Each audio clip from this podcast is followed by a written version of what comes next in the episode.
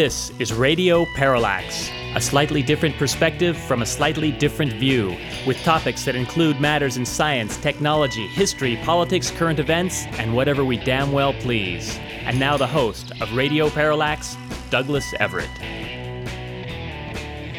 Welcome to the program. We're very pleased to note that, as promised on last week's show, we're going to be speaking this week with David Cay Johnston, the author of Free Lunch how the wealthiest Americans enrich themselves at government expense and stick you with the bill.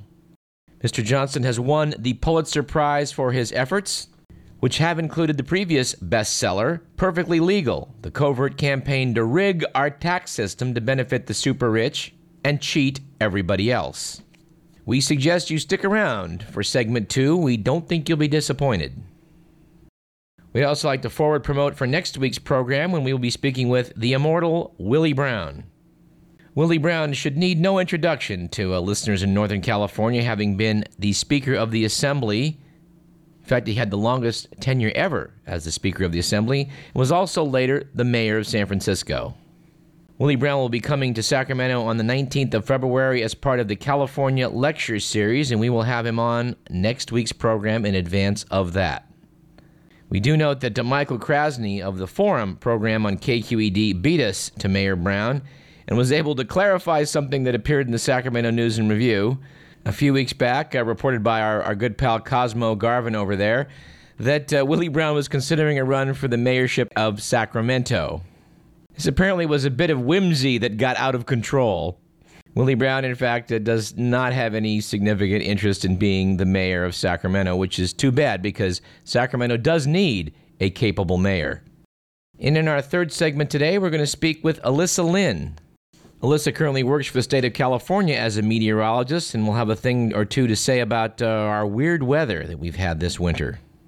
But let us commence the show, as we like to do, with On This Date in History, which in our case today is February 7th.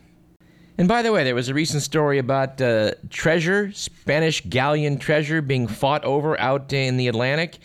And it so happens that uh, our producer is the only person I know who's ever actually recovered items from a sunken Spanish galleon. And he'll be talking to us about that sometime in the weeks to come. Isn't that right, Mr. McMillan? Perhaps. Perhaps.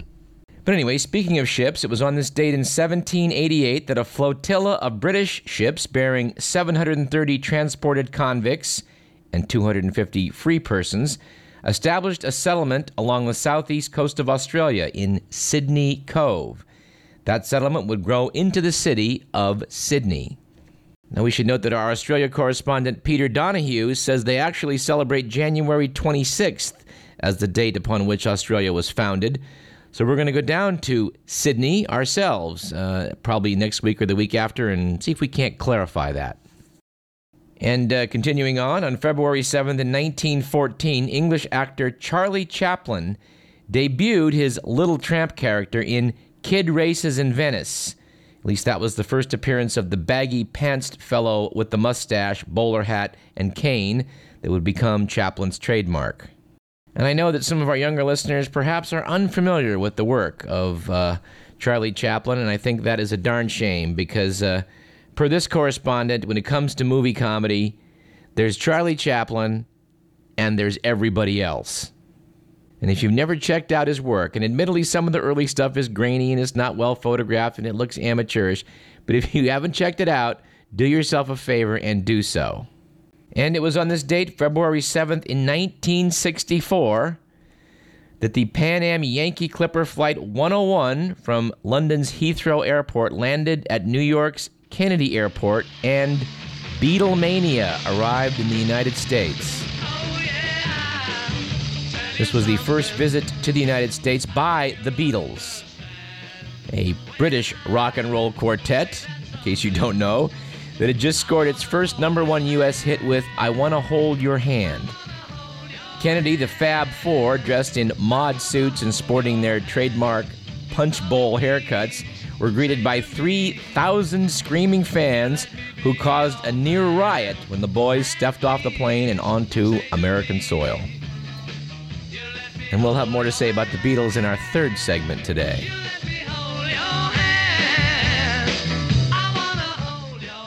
Our quote of the day comes from E.B. White, who once said, Whatever else an American believes or disbelieves about himself, he is absolutely sure he has a sense of humor. Actually, let's make that our quip of the day and make our quote of the day the following from Samuel Butler Life is the art of drawing sufficient conclusions from insufficient premises. And no, he was not in Nostradamus fashion looking ahead to the 2008 U.S. presidential election. Our stat of the day comes from USA Today slash Gallup poll that noted that when asked how President Bush compared with the past several presidents, 28% of Americans rate him as either one of the very best or better than most. 29% consider Bush not as good as most, while 41% rate him definitely worse than most. By way of comparison, uh, President Bill Clinton was rated by 71% as good and 24% as bad. Hmm, let me think. Which one was the one they impeached? All right, let's do the good, the bad, and the ugly.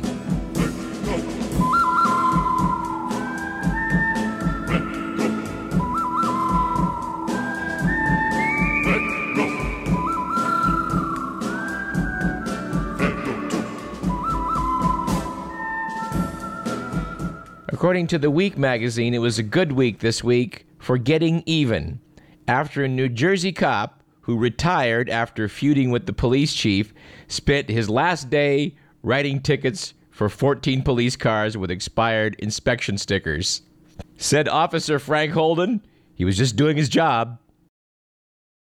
It was conversely a bad week for nervous flyers after the co pilot of an Air Canada flight from Toronto to London apparently began speaking loudly to himself and acting in a peculiar manner in the cockpit and had to be restrained by several people. The plane landed in Ireland and the co pilot was taken to an acute psychiatric unit. And finally, it was an ugly week last week for Craigslist after Anne Marie Linscott of Grand Rapids, Michigan, allegedly posted a classified ad seeking, quote, silent assassins, unquote, to eradicate her married lover's wife. According to police, when one respondent asked what she meant by eradicate, Lynn Linscott wrote, duh, well, to have her killed. And folks, we hasten to remind you, as we should every so often, you should be careful what you put into an email.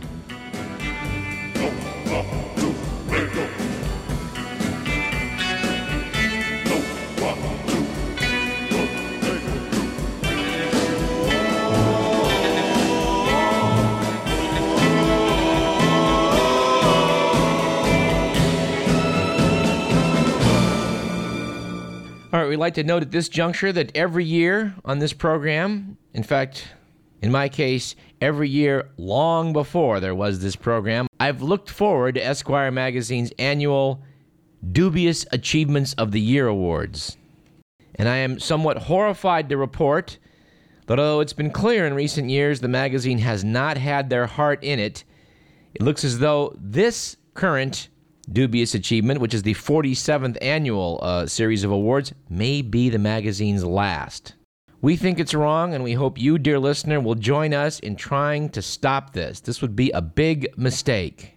So much of what you see on the Comedy Channel, the Colbert Report, the Daily Show, uh, what you see in The Onion week in and week out, owes a debt to the guys that started all of this, the people at Esquire and their dubious achievements of the year, which talk about real things that happen and then put hilarious headlines on top of them. Esquire itself noted that the oft imitated fake headline format of the Dubious Achievements Award were started by Robert Benton and David Newman in 1962 and and you know they just they just can't stop this. You know, I don't have time to. I'm I'm not going to take time to go into some of the funny stuff uh, of of this and other recent issues, but we'll return to that uh, in the weeks to come. Actually, no, I I have to do at least one. All right, noting the real story that. Um, that a fellow minister said that the disgraced Reverend Ted Haggard, who resigned his ministry after being implicated in a scandal involving a male prostitute, told him that after weeks of counseling, he was now completely heterosexual, which Esquire captioned, not counting the anal sex with men, of course. But uh, yeah, I mean, I would also like to direct your attention to the current issue of the Humor Times, which again, it, it shows the kind of humor that is a direct descendant of the dubious achievements of the year. In a, a section titled Faux News, the following headlines were, were presented. On top of a picture of a rather confused looking George W. Bush went the headline Bush may lack gene for human speech. And above a, a picture of the DNA double helix was the headline Researchers identify gene that leads to gene research. And speaking of that genre, we should bring back our friend Tom Burka sometime soon. One of his recent headlines was Democrats responsible for entire disastrous Bush administration reign, says Rove. Noting Karl Rove today said the George Bush's presidency would have been a great success if Democrats had not forced Bush to make countless numbers of flawed decisions that had led the country down the path toward national disaster. And uh, speaking of uh, electoral politics, which we weren't, but I guess we need to do a little bit, we just had an election here, Super Tuesday. It wasn't terribly super, but it does seem to establish John McCain as the frontrunner, the guy who's uh, who's really the odds-on favorite to be the Republican nominee. In spite of the fact that all of the Republican conservative talk show hosts across America seem to hate his guts. He is, after all, at least to some degree, a political reformer. Now, we're sorry to see the fact that uh, McCain uh, seems to think that the Iraq War is just a heck of a good idea and he wants to go in gung ho for more of it. But, ladies and gentlemen, we could do worse. Think of Mike Huckabee, the man who doesn't believe in evolution. Listening to Christian radio the other day, which I don't do very often, but once in a while, I learned that according to Christian fundamentalists, dinosaurs actually were in fact taken aboard Noah's Ark. And it was only afterward that the beasts went extinct. This was, of course, an awfully long time ago. In fact, probably as much as 4,000 years ago. But anyway, yeah, how is it that in this election year, you know, the, the election issue that's missing in action is Iraq? Is this not the elephant in the room that no one's talking about? I mean, as Dave Barry points out, the Republicans all seem to be wanting to have, uh, you know, Ronald Reagan as their running mate. And, and, and there seems to be a conditioning going on in America that you know, one thing you can't believe is polls. Polls, by definition in America, they, they just don't work. Now, we're not sure why statistical sampling and mathematics don't seem to apply to American polls as they appear to do to everything else in the universe. But, uh, you know, we think it's just kind of a bad sign, a bit of a worrisome sort of look at the future, you know, like back in 2004 when a sampling of 78,000 shows a 5.5 percentage point swing in the country's popular vote, a statistical anomaly that's a million to one shot. And if we start believing that just polls don't work, that means if there's, you know, an 8 or 10 percentage point swing in the country, we'll just go, huh, well, doggone it. What is it about Americans? Just can't poll them. We will, of course, return to that topic in the future. And anyway, here's a news item we found somewhat encouraging. Dateline Los Angeles. President Bush cannot exempt the Navy from environmental laws banning sonar training that opponents argue harms whales, a federal judge ruled. Navy officials did not immediately respond to the ruling by U.S. District Judge Florence Marie Cooper. A spokesman for the Navy's Pacific Fleet said officials need time to review it. Now, the Bush Cheney administration are, are, we think, big fans of ruling by decree. You know, something which I seem to recall we have we had an American Revolution over. You know, we didn't we didn't like the idea of you know monarchs just issuing law. But you know, I don't know. I'm not a historian. I, I could be wrong. But uh, W apparently signed a waiver on January 15th exempting the Navy and its anti-submarine warfare exercises from a preliminary injunction creating a 12 mile no sonar zone off Southern California. The Navy's attorneys then argued in court that he was within his legal rights as president. But, uh, wrote Judge Cooper, the Navy is not exempted from compliance with the National Environmental Policy Act and this court's injunction. It is an excellent decision, said Joel Reynolds, attorney for the National Resources Defense Council, which is spearheading the legal fight. It reinstates the proper balance between national security and environmental protection. When he signed the exemption, Bush said complying with the law would undermine the Navy's ability to conduct realistic training exercises that are necessary to ensure the combat effectiveness of carrier and expeditionary strike groups. And we ought to take a minute to ask how much use are we getting out of aircraft carriers in the war in landlocked Afghanistan? And I don't know if you're aware of this, but uh, as far as I know, the United States Navy will not send any of its aircraft carriers into the Persian Gulf. Why? Well, apparently because they're so vulnerable to attack. So, yes, we apparently park them out in the Indian Ocean, somewhere near Diego Garcia, an island uh, we, we got from the British, and spend their time cruising around out there. I'm also pretty sure that submarine warfare hasn't been particularly useful in going up the Tigris River. And although the military keeps talking about how it needs to have these mobile strike forces to go anywhere in the world, we still keep wanting to build them around heavy tanks, heavy equipment, and the kind of thing that would be useful if we were going to go to war on land against the Soviet Union. Except the Soviet Union dissolved on December 31st in 1991. Has anyone informed the Pentagon of this?